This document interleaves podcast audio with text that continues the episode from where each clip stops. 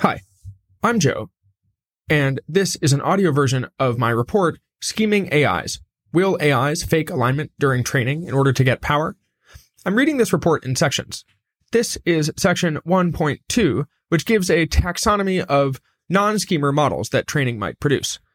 Audio versions of the other sections are available on this podcast as well, and the series begins with an introductory section that includes a summary of the entire report, which covers most of the main points and technical terminology. I'm hoping this summary will provide much of the context necessary to understand individual sections of the report on their own. Section 1.2 Other models training might produce. I'm interested in this report in the likelihood that training advanced AIs using fairly baseline ML methods, for example, of the type described in Cotra 2022, will give rise by default to schemers. That is, to agents who are trying to get high reward on the episode, specifically in order to get power for themselves or for other AIs later. In order to assess this prob- possibility, though, we need to have a clear sense of the other types of models this sort of training could in principle produce. In particular, terminal training gamers and agents that aren't playing the training game at all. Let's look at each in turn. Section 1.2.1 Terminal Training Gamers, or Reward on the Episode Seekers. As I said above, terminal training gamers aim their optimization at the reward process for the episode because they intrinsically value performing well according to some part of that process, rather than because doing so serves some other goal. I'll also call these, quote, reward on the episode seekers. We discussed these models above, but I'll add a few more quick clarifications. First, as many have noted, e.g. Turner 2022b and Ringer 2022, goal-directed models trained using RL do not necessarily have reward as their goal. That is, RL updates a model's weights to make actions that lead to higher reward more likely. But that leaves open the question of what internal objectives, if any, this creates in the model itself. And the same holds for other sorts of feedback signals. So the hypothesis that a given sort of training will produce a reward on the episode seeker is a substantive one. See e.g. here for some debate, not settled by the structure of the training process itself. That said, I think it's natural to privilege the hypothesis that models trained to produce highly rewarded actions on the episode will learn goals focused on something in the vicinity of reward on the episode.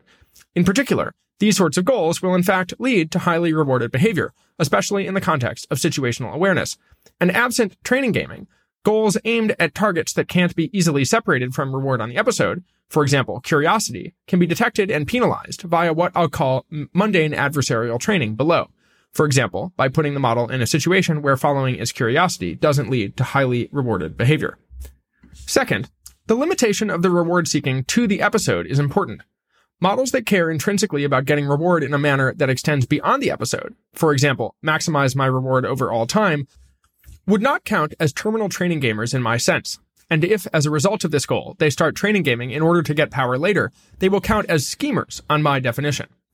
Indeed, I think people sometimes move too quickly from, quote, the model wants to maximize the sort of reward that the training process directly pressures it to maximize, to the model wants to maximize reward over all time. The point of my concept of the episode, i.e., the temporal unit that the training process directly pressures the model to optimize, is that these aren't the same. More on this in section 2.2.1 below. Finally, while I'll speak of reward on the episode seekers as a unified class, I want to be clear that depending on which component of the reward process they care about intrinsically, different reward on the episode seekers might generalize in very different ways, e.g., trying specifically to manipulate sensor readings, trying to manipulate human slash reward model evaluations, trying specifically to alter numbers stored in different databases, etc. Indeed, I think a ton of messy questions remain about what to expect from various forms of reward focused generalization. See footnote for more discussion. And I encourage lots of empirical work on the topic. For present purposes, though, I'm going to set such questions aside.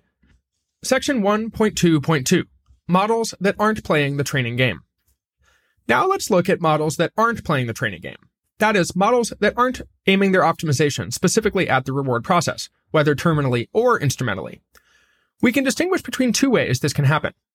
One, either a model is pursuing what I'll call the quote specified goal. I'll call this sort of model a quote training saint or it's pursuing some other goal. I'll call this a proxy goal, but still not training gaming.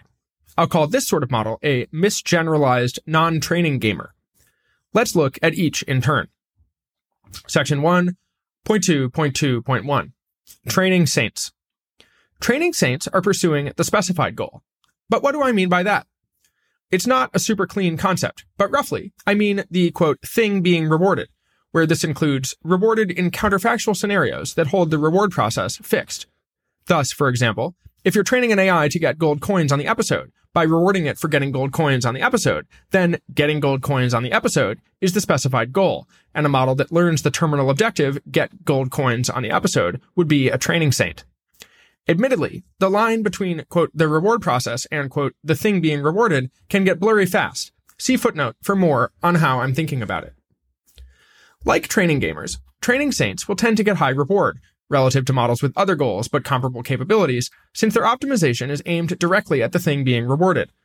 Unlike training gamers, though, they aren't aiming their optimization at the reward process itself. In this sense, they are equivalent to widget engineers who are just trying directly to engineer widgets of type A, where widgets of type, type A are also such that the performance review process will evaluate them highly, but who aren't optimizing for a good performance review itself. Note, the definition of playing the training game in Cotra 2022 does not clearly distinguish between models that aim at the specified goal versus the reward process itself, but I think the distinction is important and have defined training gamers accordingly. Section 1.2.2.2 Misgeneralized non-training gamers. Let's turn to misgeneralized non-training gamers.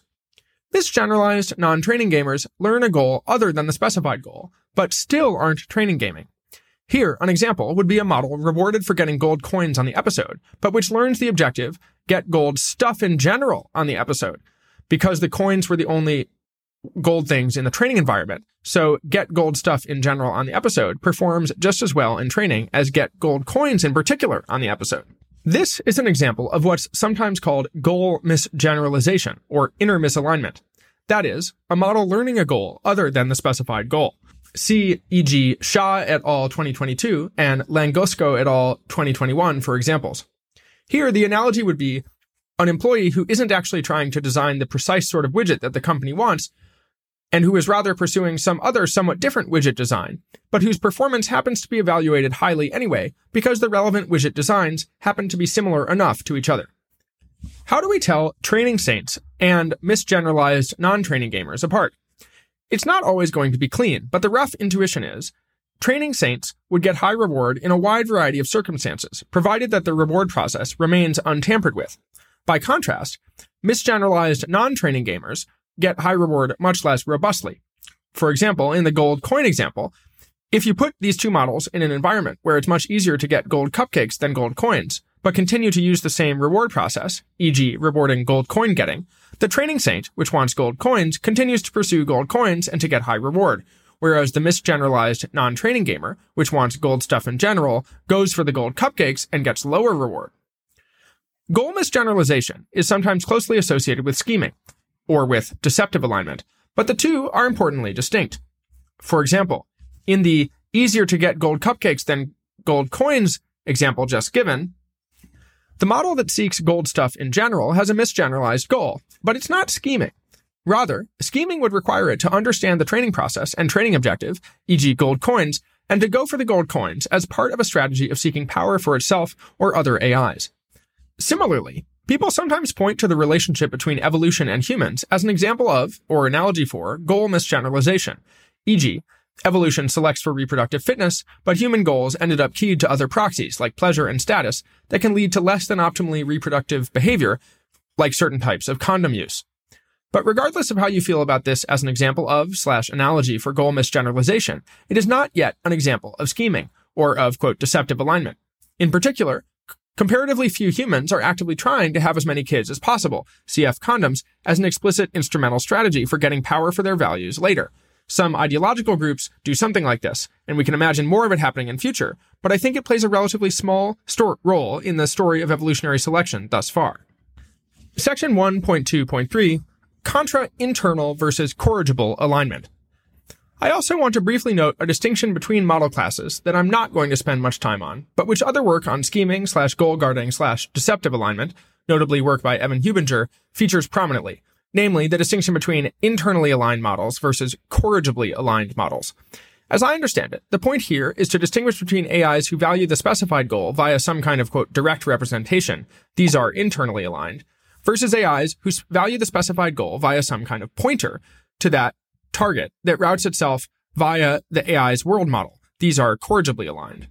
However, I don't find this distinction between a direct representation and a pointer clear or useful, and I don't think it makes a very clear difference to the arguments for slash against scheming that I'll consider below. So I'm going to skip it. Section 1.2.4, the overall taxonomy. Overall, then, we have the following taxonomy of models. Here's a diagram. That in reality, a model's goal system can and plausibly will mix these different motivations together. E.g., it might be partly pursuing the specified goal, partly reward on the episode, partly something else entirely, etc. For simplicity, I'll often think in terms of a quote, pure version of one of these models, e.g., a model that only cares about reward on the episode. And I'm hoping that a greater focus on quote, mixed models wouldn't alter my analysis in deep ways. And in particular, that the analysis applicable to a quote, pure model will generally apply in roughly the same way to the corresponding part of a more mixed goal system as well, e.g., a model that cares somewhat about reward on the episode and somewhat about other things. I'll say a bit more about mixed models in section 1.3.5 below. Okay, so that was section 1.2 of the report, which gives a taxonomy of non-schemer models that training might produce. The other sections are also available on this podcast, Joe Carlsmith Audio. Thanks for listening.